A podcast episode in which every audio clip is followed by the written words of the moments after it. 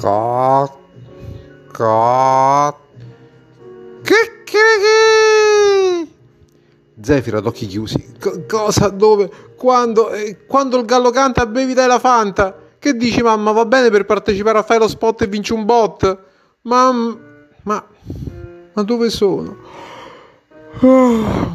Aprendo gli occhi e sedendosi sul letto, ancora frastornato, gli vedo un'occhiata in giro.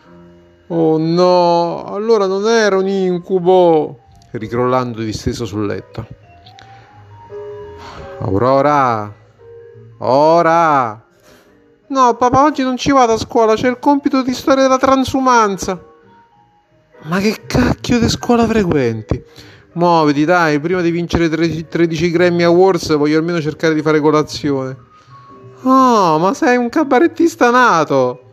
Aurora si stiracchiò, si alzò, cercò i vestiti ancora con gli occhi a mezz'asta. E non fare sempre il negativo. Oggi faremo una strepitosa gita nella Roma antica e. E sicuramente non troveremo uno straccio di bar dove prendere cappuccino e cornetto.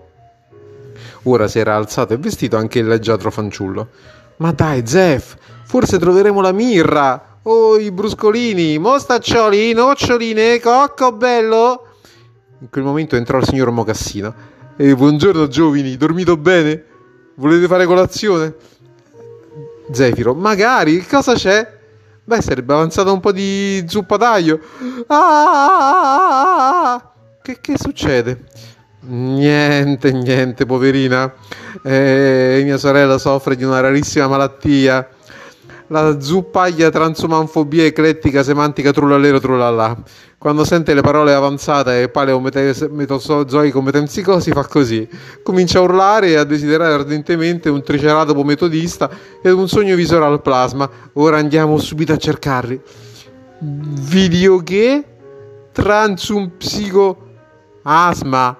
Oh, mamma che te stai a inventare? Eh, grazie di tutto, signor mio cugino e un mocassino. Ora dobbiamo proprio andare. Lei è stato gentilissimo. Ci saluti la sua famiglia, eh? La torneremo a trovare. Dopodiché i due ragazzi si lanciarono fuori di casa e scoppiarono a ridere e non riuscirono a smettere finché non sparì dal loro orizzonte l'immagine perplessa e sbigottita del signor Porcio Mocassino che li osservava allontanarsi. Aurora continuando a sorridere. Però sei stata una carogna a prenderlo in giro così, dai, era stato tanto gentile con noi.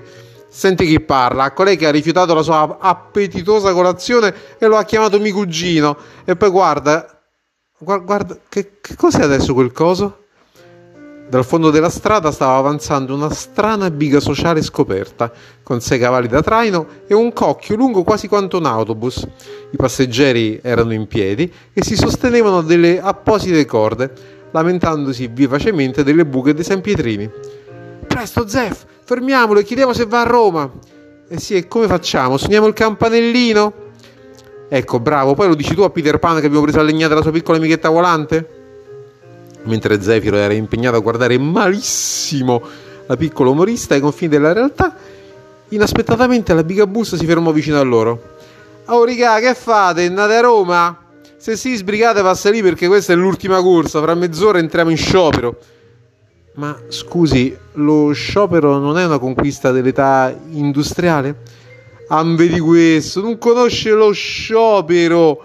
Sciopero sta per sassaiole creative, interlocutorie, oltranziste, pranoterapeuta egocentriche, rischiose oltremodo.